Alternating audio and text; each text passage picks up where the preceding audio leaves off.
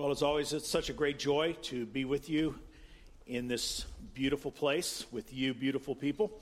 Uh, it's particularly gorgeous this time of year, especially if you're from where we're from.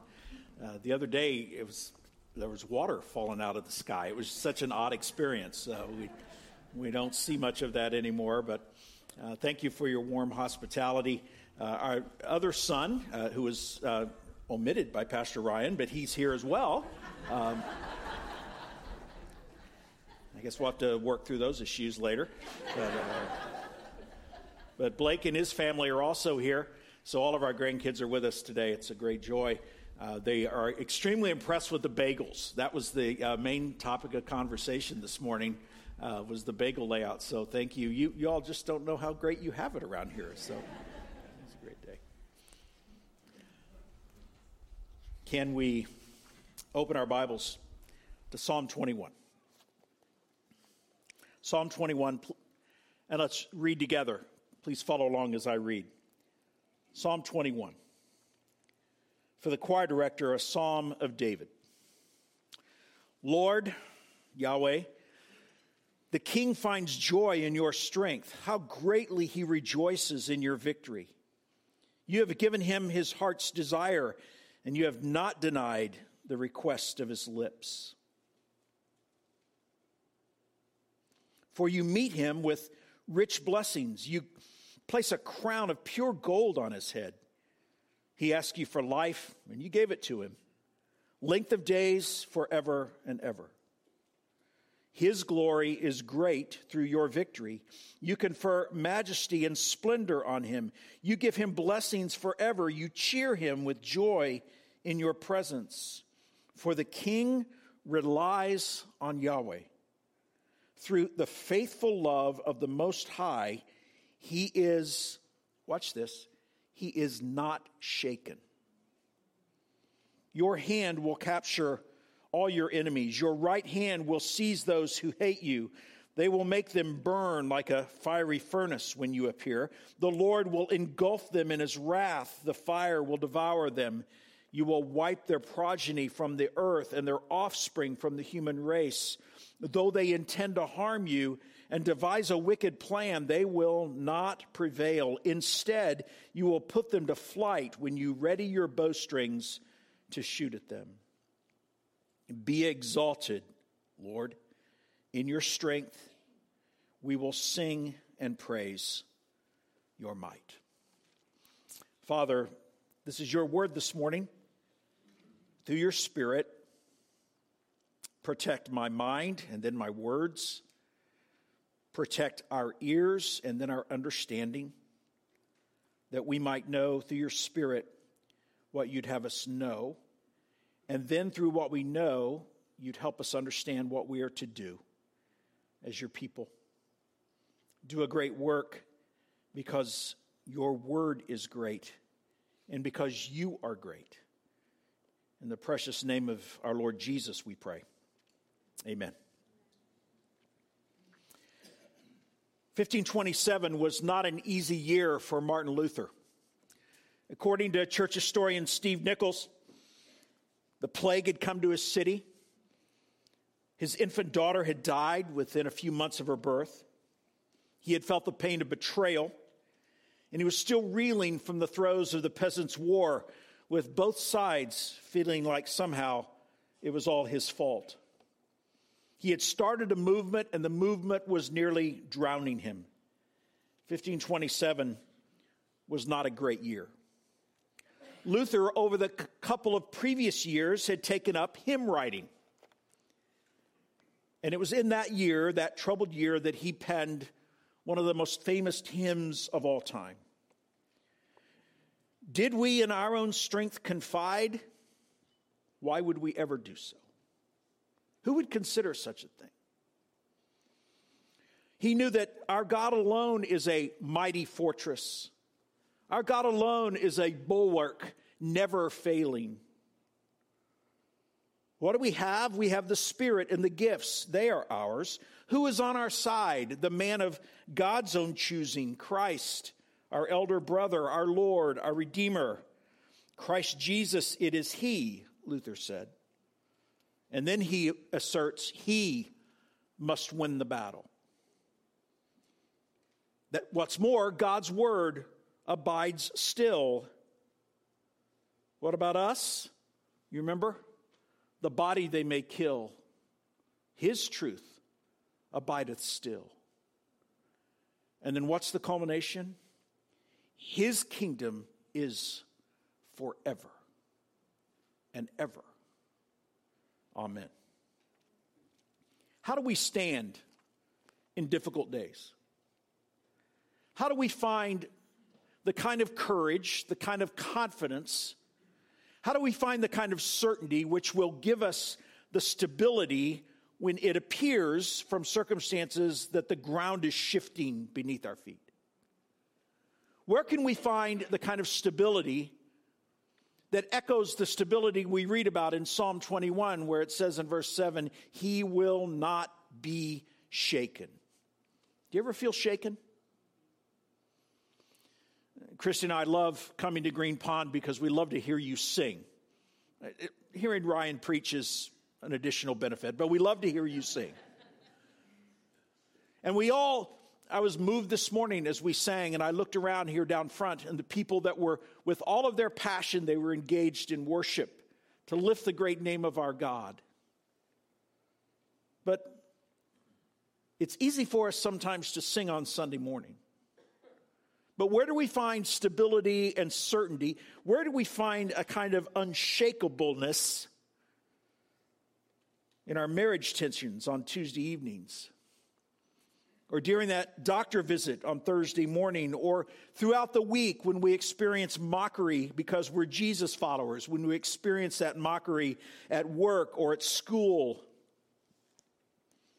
or in the neighborhood, and sometimes maybe even in our extended family. How can we find stability in a world that seems to have gone crazy? Psalm 21 follows Psalm 20. I don't see anyone writing that down. I give you these gems and no one no one writes that down.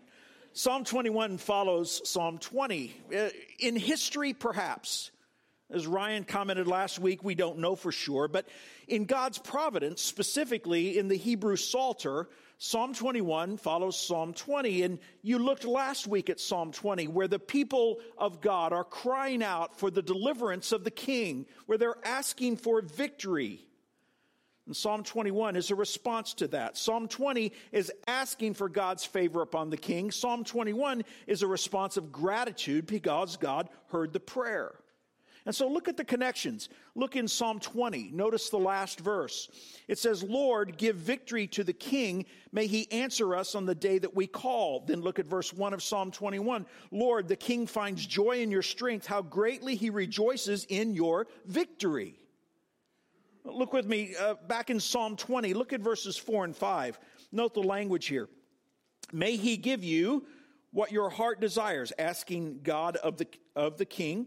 May he give you what your heart desires and fulfill your whole purpose. Let us shout for joy at your victory and lift the banner in the name of our God. May the Lord fulfill all your requests. Now go back to Psalm 21 and look in verse 2. You have given him his heart's desire. You have not denied the request of his lips. Again, look back in Psalm 20. Look at verse 7. It says, Some take pride or trust, some take pride in the in chariots and others in horses, but we take pride or trust or rely in the name of the Lord our God. Go down into chapter 21 and look in verse 7, which will be a key verse for us this morning. For the king relies or trusts on the Lord. Through the faithful love of the Most High, he is not shaken. So there's the expectation in Psalm 20, and in Psalm 21, there's the exultation at God's answered prayer, at God's deliverance for his king. So basically, this psalm calls us to worship, as one old commentator said, after the battle. After the battle, after God has given the victory, Psalm 21 is the appropriate stance. The people cried out on behalf of the king for victory. Look at what God has done for his people, and it's a celebration. Now, there's great value in setting spiritual milestones parents and grandparents, there's great value in our children and our grandchildren hearing of the great ways God has blessed us in the past. And this is, in a sense, a spiritual milestone for the people of Israel. It's an example of what that looks like to publicly set a marker, to publicly acknowledge this is what we ask for, look at what our God did. And the result of that, the, the fruit of that in our lives is a sense of stability. It's a sense of confidence. It's a place to stand in uncertain times. I don't need to spend any time this morning convincing you that we live in a chaotic world, that we live in a world that stuns us with its chaos and its the strangeness of our culture, the things that people profess to believe, the things that so many of us have felt were normal over the years, that there's no more normality.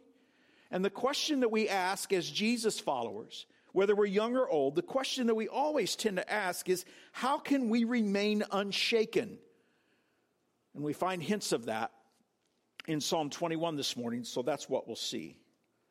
So as we look at Psalm 21, we'll start with verse 1 and we'll see that basically it's a call to worship for the people of God. It's a call to worship. Again, the word says, Lord the King finds joy in your strength, how greatly he rejoices in your victory or your deliverance or your salvation. This is the highest of emotions, and it should be that way. Eugene Peterson paraphrases it hollering hosannas. That's what we ought to be doing. Uh, to be filled with mind, uh, our heart, our body, to be filled with praise and joy because look at how good God has been to us. Look at how great our God is. And there's great value, even every Lord's Day, every Sunday, to come together and I was reflecting this morning as we came together as God's people, though I don't really know you and you don't know me, but it's another opportunity in the regular rhythm of life, amid all of the chaos that's around us, and sometimes the chaos that's in our own hearts and even our own lives, to stop on the Lord's Day and to come together and to devote our attention to the truths that will give us a sense of joy, that cause us to worship, even if we've received some of the most difficult news we'll ever hear, we can still come together and on the ground of the gospel, as Jesus followers, we can lift our voices in praise. There's a significant value in that. And what we find here is the psalmist is calling the people of God, Israel, calling them to worship. It's a call to worship. The focus here, obviously, is on the king. It's a reference to the king and for what God has done for the king. And you have to think through, as you know better than most churches, you have to think through who is this king and how does the message to this king and Israel connect to us? Well, again, I think you know that primarily this is a message to the Old Testament covenant nation of Israel, and especially in Old Israel, under the theocracy of God, the king represented the people. As goes the king, so goes the people. The king was a mediatorial representative. And so when the king was addressed, it was not ignoring the welfare of the people. It was a sense that if the king is what the king ought to be, then the blessing of God will come upon his people. This, we understand this all the way through under the old covenant. But on a secondary level, again, I know that you know this, since it regards Israel's king, there are messianic echoes here. There will be a great king. You well know Israel was what? They were always seeking a better king. And so when you read what's called a royal psalm, which addresses a king, there are elements and hints that have to do not just with that particular king in history, but with the greatest king. Not just with David or one of the sons of David, but with the son of David. And so there are hints of that in this text as well. But also, there's an application for us who are Jesus followers. Though we don't live in the nation of Israel, though we're not citizens of that theocracy, we are surely citizens of a related kingdom. The Father of our Lord Jesus Christ is Yahweh, the God of Israel. And the way he deals with his people, Israel, is the same moral basis, the same fundamental existence through which he loves and cares for us. And so, therefore, we still live under a king we live under the great king. We live in an unshakable kingdom. And therefore, even though we don't live sheltered lives, even though we are touched with hardship, Indeed, we are called to endure hardness as a good soldier of Jesus Christ. There are lessons here because we have a king. And this king, who is blessed by God and informed by God and who follows God and therefore is, is chased after by God, and God uses him for his purposes, this is a picture of what it means for all of us to live in an ultimate kingdom. And God's people are called to worship here. We are called to celebrate him. Now, what do we have to celebrate? Even in troubled times, what do we have to celebrate? Well, let's look at what it says. Because the first thing we're to do, beginning in verse 2, is we're to look back at what our God has done. What our God has done. What our God has done on behalf of the king, and therefore, because he did it for the king, it's what our God has done on behalf of his people. Let's look at the text again and let me just make some comments. Follow along with me, beginning there in verse 2. It says, You have given him his heart's desire. What was his heart's desire? It was victory. It was deliverance. It was salvation. We don't know the specific occurrence of this in the history of Israel, but this was God responding to the prayer of the people and the king. You have not denied the request of his lips. And then the, there's the word Selah, which basically means pause and think about it. Stop and think about it. Why should we think about that? Well, at the very least, probably what we should think about is what these people and the king requested versus what you and I request.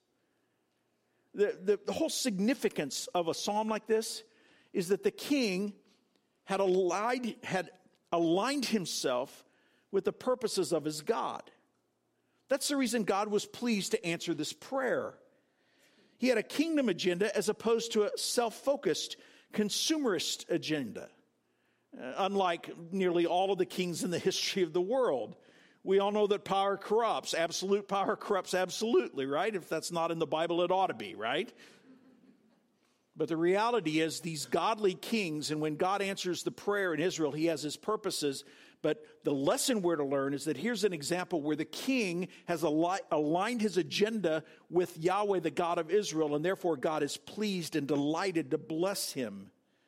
So the desire and the passion is seeing God's kingdom advance, to see God's kingdom protected, as we'll see before we're through, to see God's enemies quashed. Look at verse 2 For you meet him, you meet the king with rich blessings. You place a crown of pure gold on his head. By the way, Matthew Henry said, Make no mistake, crowns are at God's disposal. God is sovereign. He raises up, He casts down.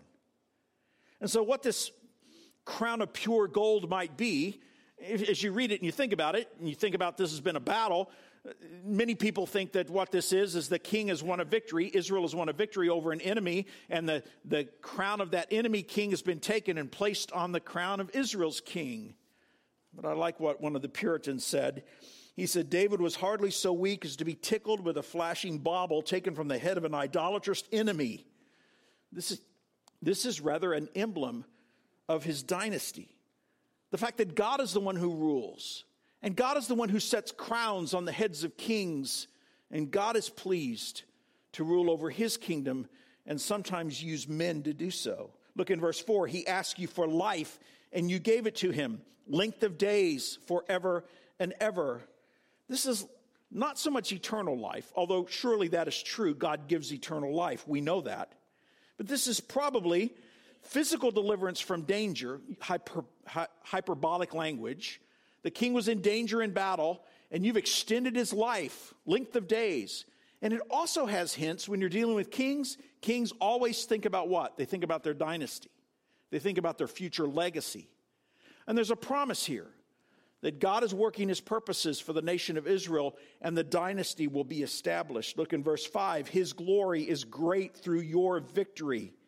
And as you read those words, we tend to read kind of reflexively and maybe reactively, and we see your glory. We immediately think of God's glory.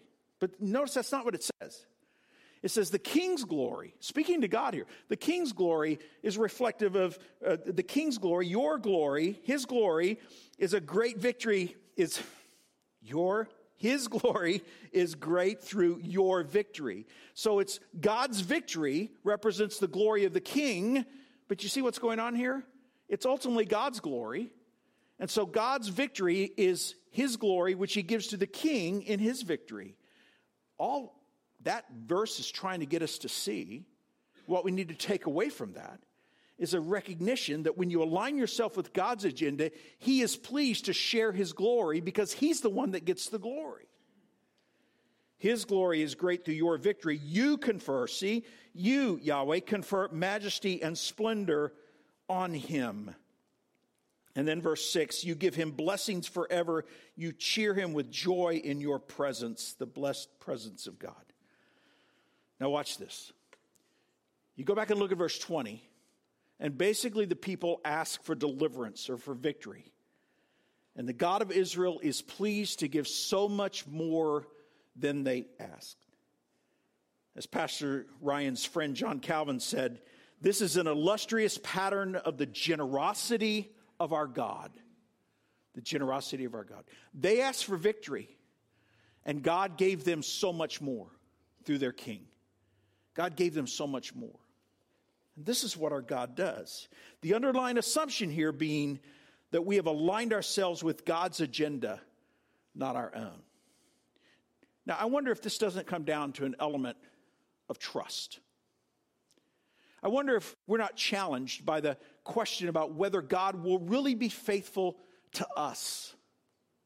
Will God really be generous to us? You all surely recognize this is not a health, wealth, prosperity message. This is not give a little and God will give you much. This is yielding yourself to the plan of God, which sometimes will include hardship and sometimes will include battle. And let's be honest about it, sometimes will include an element of loss. But God shows himself faithful in ways that are astonishing. And we should look back at what our God has done because that equips us to look forward into the future. This is what this psalm calls us to do look back, set those milestones, recognize as a follower of Jesus Christ. Recognize where God has been faithful to you. Recognize where you've received the abundance of His grace. Recognize that you, as a rebel, have been blessed by God who is holy. And how can that happen apart from the glorious gospel? Look back on what your God has done. And this ultimately is the basis for worship as we come to verse 7. Look at it. Verse 1 was a call to worship, but verse 7 is the basis for our worship because verse 7 says, For the king relies or trusts on the Lord. By the way, an understanding of what you trust is what you are depending on. What are you counting on? That's what you trust in. Are you counting on your own efforts? Are you counting on your best intentions? Are you counting on the fact that you're checking boxes somewhere? What are you counting on? Are you counting on your own strength, your own discipline? All of those things, in and of themselves, are in and of themselves legitimate and appropriate, but these are not things we count on. We count on the Lord our God. And this king, the king relies on the Lord through the faithful love of the Most High. He is not shaken. This is the basis for worship. This is the center of the psalm. This is the core of it all. The reason that God is kind to Israel is rooted in his grace. His, look at it, his faithful love. You know, that's a covenant word. His loyal love, his loving kindness, this undeserved favor that God gave the people Israel. You remember over and over again under the old covenant, God would ask them, Why was I kind to you? Not because you were the most upon the earth, not because you were the most skilled, not because you were the most worthy, but I set my favor on you. This is the faithful, loyal love of the Most High. But it's not just a willingness to love. It, it would be one thing if our God, perhaps with a small g God, if our God was willing to love us but was not able to love us. And ultimately was willing to love us but was not able to save us because we were rebels. But you see what's combined here in verse 7? It's the faithful, loyal love of God at the same time combined with that phrase. You see the title? The Most High. So he has the power. He not only has the willingness, he has the power to save us. He did so for Israel under the old covenant, and he does so for us. Those of us who are rebels and who are self driven, who want to worship ourselves, who want our own way to live. And yet, God is faithful to us. He has shown us loyal covenant love, and He has the power to follow through. How could a holy God save rebels like us and still remain holy? See, you have here the seed elements of the gospel of Jesus. And for those of us who will rely on Him, not rely on ourselves, not trust in ourselves, but will rely on Him, we find that we find a stability where we will not be shaken. The exalted ruler of the universe is the one who vindicates the innocent and judges the wicked. This is the Most High. So, what you've got here in verse 7 is you've got God's transcendence. He is the Most High. And at the very same time, you have His immanence because we can rely on Him and He gives us His loyal love, His faithful love. The High King of Heaven stoops to cut a covenant with rebels like Israel and with rebels like us. This is the gospel. And I should stop and remind you whether you've come to this church for 30 years or more, or perhaps this is your first time to ever darken those doors, that this is our only hope. The only hope we will ever have for true life, to escape the judgment of God that we justly deserve. The only hope is in the faithful love of the Most High. And the only way we find that love is by relying on Him, by trusting on Him. By coming to that place in your life where you recognize your sin and your guilt and you acknowledge it before the Holy God and you place your hope, you cast yourself on the mercy of the court and you rely upon Jesus and Jesus alone. And I don't know who here or who online needs to hear this today, but this is what's called the good news. This is the gospel. And this is the basis of worship. This is the reason people that are just as flawed as you and me, just as aware in our heart of hearts of all of our faults and sins and the abiding sinfulness that is still there, how can we hope to come into the presence of a holy God and worship Him? It's because this holy God has shown us His faithful love, ultimately in the person of Jesus Christ. And we can trust in Him. The King and the king standing in the role of God's covenant people, and by application, we're suggesting all of us under the new covenant, the king need not be shaken. Now, I don't know how shaken you end up feeling in life. I thought of it this morning. I know it's a little corny, but we may be stirred, but we're not shaken. We may be stirred. Isn't this sort of what Paul was saying in Second Corinthians? Turn there for a moment. Uh, look at the text in 2 Corinthians chapter 4, where Paul deals with these issues. And he talks about what he had gone through, but it's representative of what we go through in a broken world. 2 Corinthians chapter 4, you'll note what he says there. As he says in verse number 7, 2 Corinthians 4 7, now we have this treasure in clay jars, so that this extraordinary power may be from God and not from us because, watch this, we are afflicted in every way, but not crushed. We are perplexed, but not in despair. We are persecuted, but not abandoned. We are struck down, but not destroyed. And then he goes on to explain and describe the kind of trials that he'd gone through. And yet he was not, can I say it in a Psalm 21 way? He was not shaken. Because he believed the end of the chapter as well. Look down there. I can't go through chapter 4 of Second Corinthians without ending with verse 16. Therefore, we do not give up. Even though our outer person is destroyed, our inner person is being renewed day by day. For our momentary light affliction is producing for us an absolutely incomparable, eternal weight of glory. So we do not focus on what is seen, but what is unseen. For what is seen is temporal, what is unseen is eternal. We need not be shaken. And, folks, what Psalm 21 wants us to know is that there's a sense of certainty we can hold on to that gives us that stability that causes us not to be shaken. Doubt, doubt never brings security. Doubt never produces stability. But when you dive into God's word and you see what God has done in the past, it gives you a sense of stability in the gospel of Jesus to recognize that your feet are firm, even though this world may be crumbling around us.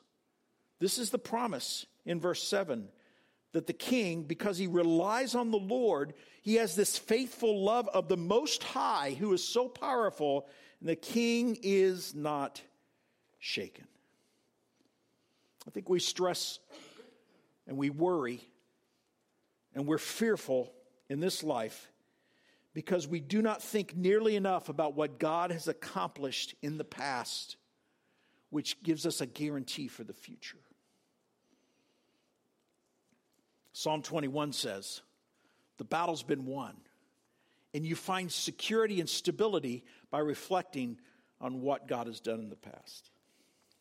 But here's the problem the battle's been won, but in Psalm 21, there are more enemies. There are other enemies on the horizon. And so the psalmist doesn't just stop there with challenging us about what God has done in the past. He goes on and says, Look forward to what God will do in the future. And the specific focus of Psalm 21 is what God will do to the enemies of the king or his own enemies. What God will do. Look forward to what our God will do. And you see that beginning in verse 8. These are enemies. They are those who have set themselves in opposition to the God of Israel, to his agenda. And be careful here. This is not mere ignorance. This is the kind of arrogance that causes people to proudly say, Is God really God? These are the enemies that the psalmist is describing. The enemies that have an agenda against God's people, Israel. We see this all the way through the Old Testament. But look in verse 8. The psalmist says, Your hand will capture all your enemies, your right hand will seize those who hate you. You see, that's the problem.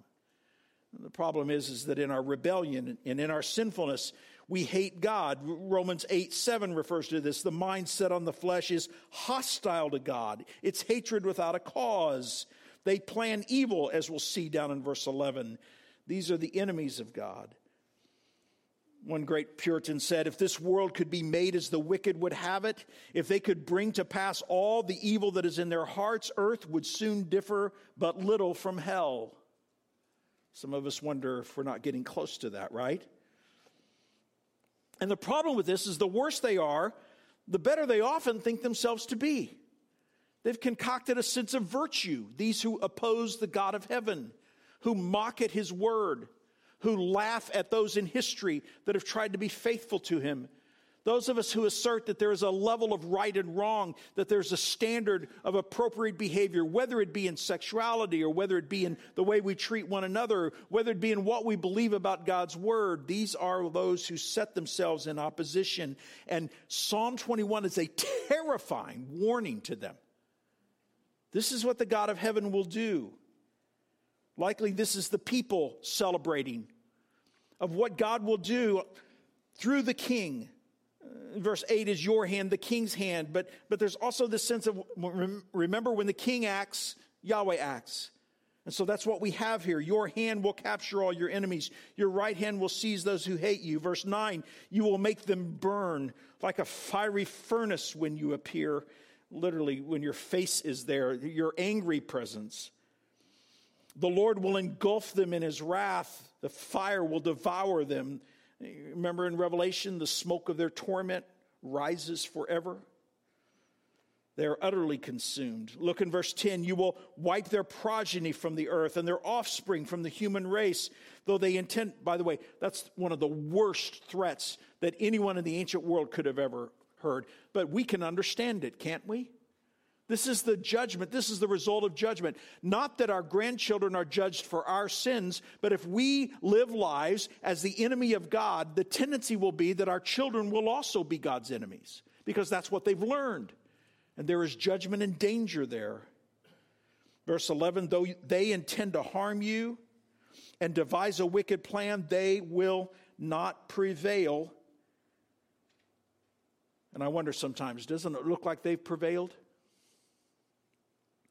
Doesn't it look like, if you look at the world around us, if you're keeping score, doesn't it look like we're behind? Doesn't it look like that the enemies of God are prevailing? Psalm 21 is still true. And don't miss this. Psalm 21 says, when you feel that way, when you are confronted with the enemies of God, as you look forward and you recognize that there's this systemic opposition to the truth of God and to God's rule and God's reign, what you do is you look back and you say, What has our God done? And in looking back to see what our God has done, it helps equip you to be solid and to be stable as you confront the reality of enemies today and what God will do in the future. Now, look at the promise in verse 12. Instead, you will put them to flight when you ready your bowstrings to shoot at them. And the CSB here flattens out the metaphor a little bit. It, in the Hebrew, it's this idea the bowstring in front of your face. A pretty graphic picture. That bow is aimed right for your face. Now, this is hyperbolic, extravagant language. But one of the things you've learned through Revelation is that as difficult as the symbolism might be, the reality is going to be worse. And that's what you have here. You have this promise that there will be ultimate destruction, and that ultimate destruction will be total. It's a warning. Now, I have to stop and acknowledge that what warfare looks for us, what it looks like, we have to be careful. I don't suggest you go home this morning and that neighbor across the street that thinks you're crazy for spending a beautiful Jersey Sunday morning in church and they laugh at you a little bit for the way you live your life as a Jesus follower. I don't suggest that you go and quote Psalm 21 to them this afternoon. I don't think we should think of the flesh and blood people around us that have been influenced by this system. I'm not suggesting that they are our enemies. We are to love our neighbors. But we have to recognize that people everywhere around us, and perhaps even sometimes we ourselves, are influenced by this culture that sets itself against the God of heaven in pride. And that's the enemy. Uh, Ephesians 6 tells us this, right? We don't wrestle against flesh and blood, but we wrestle against principalities and powers. This is a spiritual battle.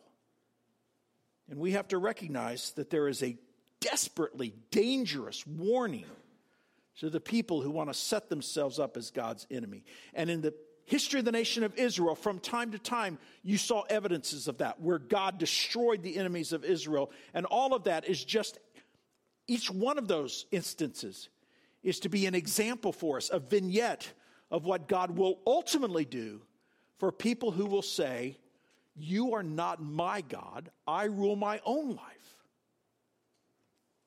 It's a dangerous reality. So we look at what God has done in order to understand what God will do, and this drives us to worship. And the reality is simply this the battle continues. Remember what I, when I told you that profound truth that Psalm 21 follows Psalm 20? Well, Psalm 22 follows Psalm 21. And what is Psalm 22 about? Now, catch this. Psalm 20, we pray that God would give our king victory. Psalm 21, God gave our king victory. How great is that? We can trust him in the future. Psalm 21, 22 begins with, My God, why have you forsaken me? And you think, did someone get these Psalms out of order? I mean, Psalm 21 is a victorious song. It's a song and psalm. It's a psalm of worship. And then in the next psalm, you end up with a sense of despair, at least in a temporal sense, a sense of overwhelming pressure, a sense of oppression. Because, folks, that's what it's like to live in this broken, sinful world. And we know the ultimate victory we can look back at what our God has done and we can say with confidence what he will do in the future. But that just simply means that there will be another battle around the corner as long as we are here. There will be an enemy of God that we will encounter. We will live in this systemic, overwhelming world system which has no use for the God that we worship. And we have to recognize that. What happens is we get our eyes on our circumstances. We look at the current skirmishes, and it looks as though our enemies are winning. But lost battles do not mean ultimate defeat. And the good news is we don't fight in our own strength. The good news is the king is assured this victory because he trusts in the Lord. What did we see last week in Psalm 20? Don't trust in chariots, don't trust in horses, don't trust in your own accomplishments, but we trust in the Lord because he fights the battle for us. And you know the great thing about that is as we think about these battles, and what battles am I talking about? I'm talking about battles with our sinful flesh. I'm talking about battles in our marriages that are not what they ought to be. I'm talking about battles in our families where we have conflicting views. I'm talking about battles with the economy, battles with disease and death. Whatever battle you're facing, the reality of it is that when we are weak and when we profess to our God we just can't go on, you recognize what the Bible tells us. That's when God delights to take charge. That's when God delights to do what? Remember? God delights to show his strength in our what? Weakness. In our time of battle, when the pressures are coming in from all sides and you feel ill equipped to go on, that's precisely the place where you throw your trust upon the God of heaven who has shown himself to be the most high, verse 7, and also to be the one who loves us faithfully. And he's proven that for us in Jesus Christ. So we look at what God has done in the past and we look at these terrible enemies and we wonder what how will God do that? And our role is simply to own our weakness and to trust him and in our weakness he shows his strength. And that is the source of stability and hope. So, what we're saying here is even though Psalm 21 says one enemy is down, there are more to come. So, what do we do?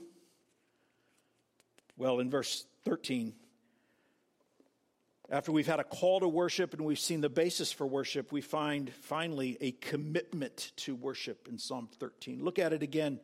Be exalted, Lord, in your strength. We will sing and praise your might. God's enemies are still here. There are still battles to fight down the road. But we look at what God has done in the past, we know what He'll do in the future, and we are committed to worship. We will sing and praise your might. If we had time, I'd have you turn to Hebrews 12, where we read these words Therefore, let us be grateful for receiving a kingdom that cannot be shaken, and thus let us offer to God acceptable worship with reverence and awe, for our God is a consuming fire. And the confidence we have to remain unshaken is the same confidence that Israel had under the old covenant, and we have as the church of Jesus today. And that is at the end of the day, we are in Christ and it is His power that wins the battles. And that gives us the assurance that we can be unshaken, that we can stand firm. It's the assurance of faith. It's a commitment to worship. It's a commitment to say, as verse 13 says, God, Lord, be exalted in your strength, because your strength is where I stand. And in your strength is where I find the ability to be unshaken. God's got this. God's got this. How do we know? Because we see what he's done in the past and we read what he's promised to do in the future. If you've ever paid any attention to investment documents, whether it's a website or an email or the kind of papers you sign even at a bank for investments or a CD, on every one of those documents, you find a little sentence. Sometimes it's a long paragraph, it's the fine print, right? But one of the things that is almost always there is the acknowledgement that past performance is not a guarantee of future results, right? They're all covering themselves, they're protecting themselves, right?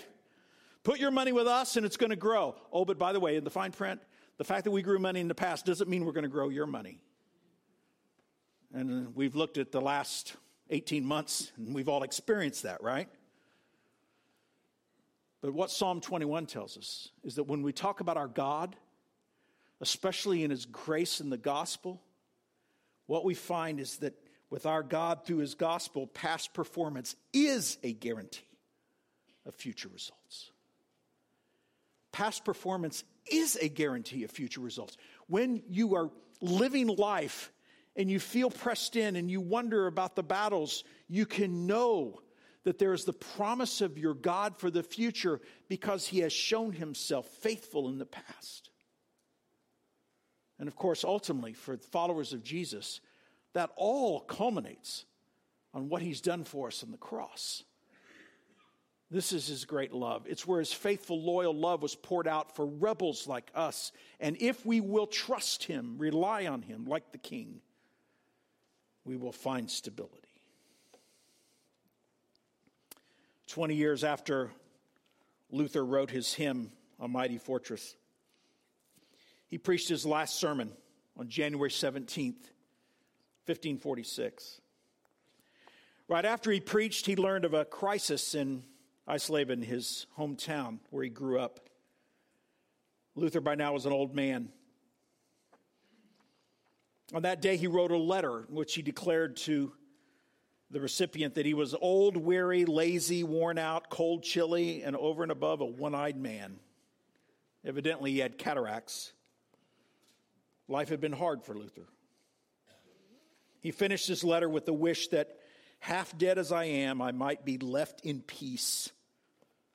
But he would not be left in peace because the problem in Eisleben needed a solution. And so, in the middle of winter, in that time so many years ago, when they were victims of the elements, he traveled back to the city of his birth. The river journey was difficult. Ice floes that had destroyed the bank or the dock. They had to unload the boat into the water in the freezing cold. And from what we can tell historically, it looks as though he caught pneumonia. He got to the town, he addressed the issues, the conflict but was not able ultimately to fight the illness. Word came back to Wittenberg, to his wife Katie, how desperately ill he was. And she anxiously wrote to him, expressing her wish that she could take care of him. Luther replied that he had a better caretaker than her. A dying old man, he wrote these words, some of the last words he ever wrote. He said he had a caretaker who, quote, lies in a manger and nurses at his mother's breast. Yet he sits at the right hand of God the Father Almighty. What's the catechism tell us? Where is our only hope in life and death? It is in our Lord Jesus, the Most High, who loves us with a faithful love. And that's the ground of our worship. And it's the promise for our future because we see what He has done in the past. And we are unshaken as we look to the future. I pray today that we'll all have that sense of stability and security in the battles that are before us. Let's pray.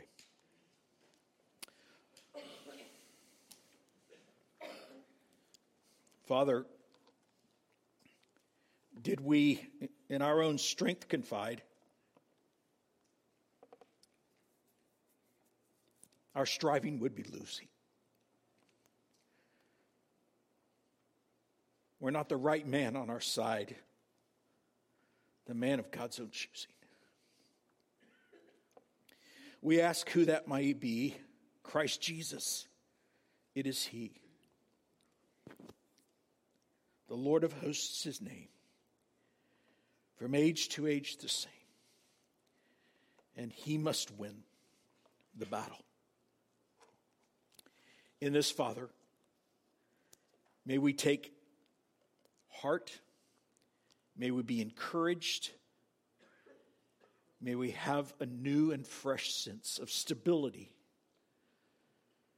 Because the one who trusts in the Lord